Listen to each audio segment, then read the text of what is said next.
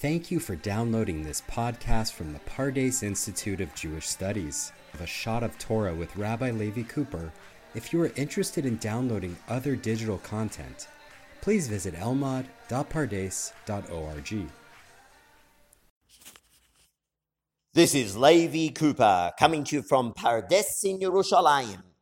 My dear friends, we've been discussing the laws of political agreements. How would our hallowed tradition, how would Jewish law view the responsibility of pol- politicians or political parties to honor their promises, commitments, and agreements?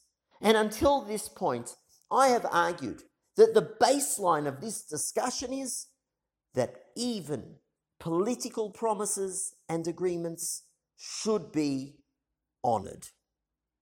Furthermore, I argued that pikuach nefesh, the legal category where we say in a life threatening situation, you do not need to fulfill a mitzvah, a commandment, you do not need to keep Jewish law. I argued that while there might be cases that pikuach nefesh, life threatening situations, dictate that an agreement, a political agreement, could be broken, I suggested that that is not the normal case, and in most cases, pikuach nefesh is the wrong category to apply to political agreements. It, there's a lack of causality, there's no precedent, and most importantly, we're talking about matters of communal import where the ro- normal laws of pikuach nefesh do not apply. But, my friends, are there cases where we would say, yes, you can break a political agreement? I would argue that there are such cases. Let me give some examples. The first example comes from contract law. Let's say that two parties sign a contract that they will run together as a joint list. And in that contract, they write that this agreement is dependent on a third party joining this joint list. If this third party doesn't come to the party, pun intended, doesn't join that joint list, I can imagine that one of the original parties will claim that the agreement was dependent on this third party joining. Since the third party didn't join, therefore the agreement is not binding. Now, that's a case where there's an explicit clause. We can also imagine not an explicit clause, but an implied clause. Let me give you an example. Imagine in the same scenario, those two parties that were assumed that made the joint list and were assuming a third party would join the joint list. They divided the number, the seats that they thought they would win in the upcoming elections.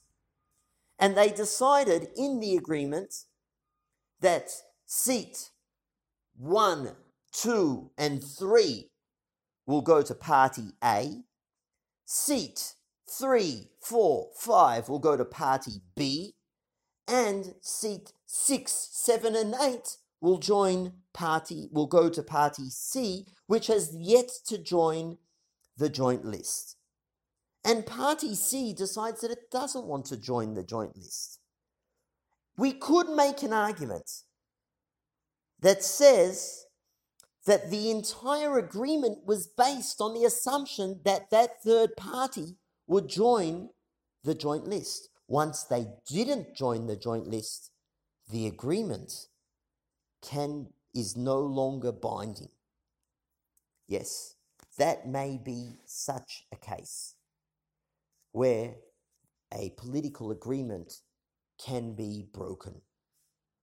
A second case where a political agreement can be broken would be a case from that comes really from property law the category of asmachta.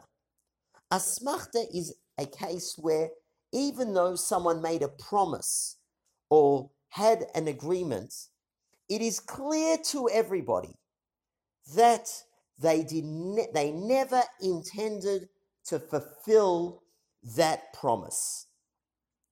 Now, it's quite difficult to argue that in the political world, uh, maybe it's too easy to argue it in the political world. We may say no one ever intends on keeping promises. But at least in theory, I think that is another ca- case that would justify breaking a political promise. And the third case comes from the laws of agency, of shlichut. There is a principle that the person who appoints an agent can say to that agent, that shaliach, I sent you to do good. I didn't send you to mess things up. In the words of the Talmud, letikune shedarticha velo leivute. And we can look at elected officials as shlichim, as agents, as emissaries of their constituency. And therefore, we could say that even though you, my agent, you acted and made an agreement, that agreement is a terrible agreement. And I sent you to act responsibly, and you have acted irresponsibly.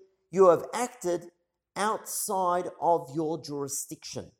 You had no right to sign that agreement. And maybe in such an example, such a case, we would also be allowed to break a political promise. Of course, in that third example, the elected official himself or herself would not be able to make that claim. The agent can't make that claim, only the person or the people appointing the agent. Now, in all three examples that I have just shared with you, they are all from Dinei Mamonot. They all come from the corpus of Jewish civil law. And therefore, it would appear to me that in order to rule on such cases, we would need a Jewish court of law to consider both sides. What I'm saying is that while these may be good reasons for breaking political commitments, the politician himself or herself, the party itself, could not make this decision just to break the agreement. Rather, they would have to bring the case before a Jewish court of law that would rule as to whether this was indeed a case where there was either a clause in the contract, whether it was a case of asmachta where no one intended to keep the agreement, or whether the elected official acted as outside of that elected official's appointed duty and therefore acted outside of the jurisdiction that the appoint the elected official was granted. So we would need a Jewish court of law to make such decisions. That's all for now. Until the next time, to the Beit Midrash! Thank you again for downloading this podcast, A Shot of Torah, a production of the Pardes Institute of Jewish Studies. If you liked what you just heard, please give us a five star review wherever you download your podcast today. You can also subscribe to any of our other podcast channels by visiting us online at elmad.pardes.org. Thanks for listening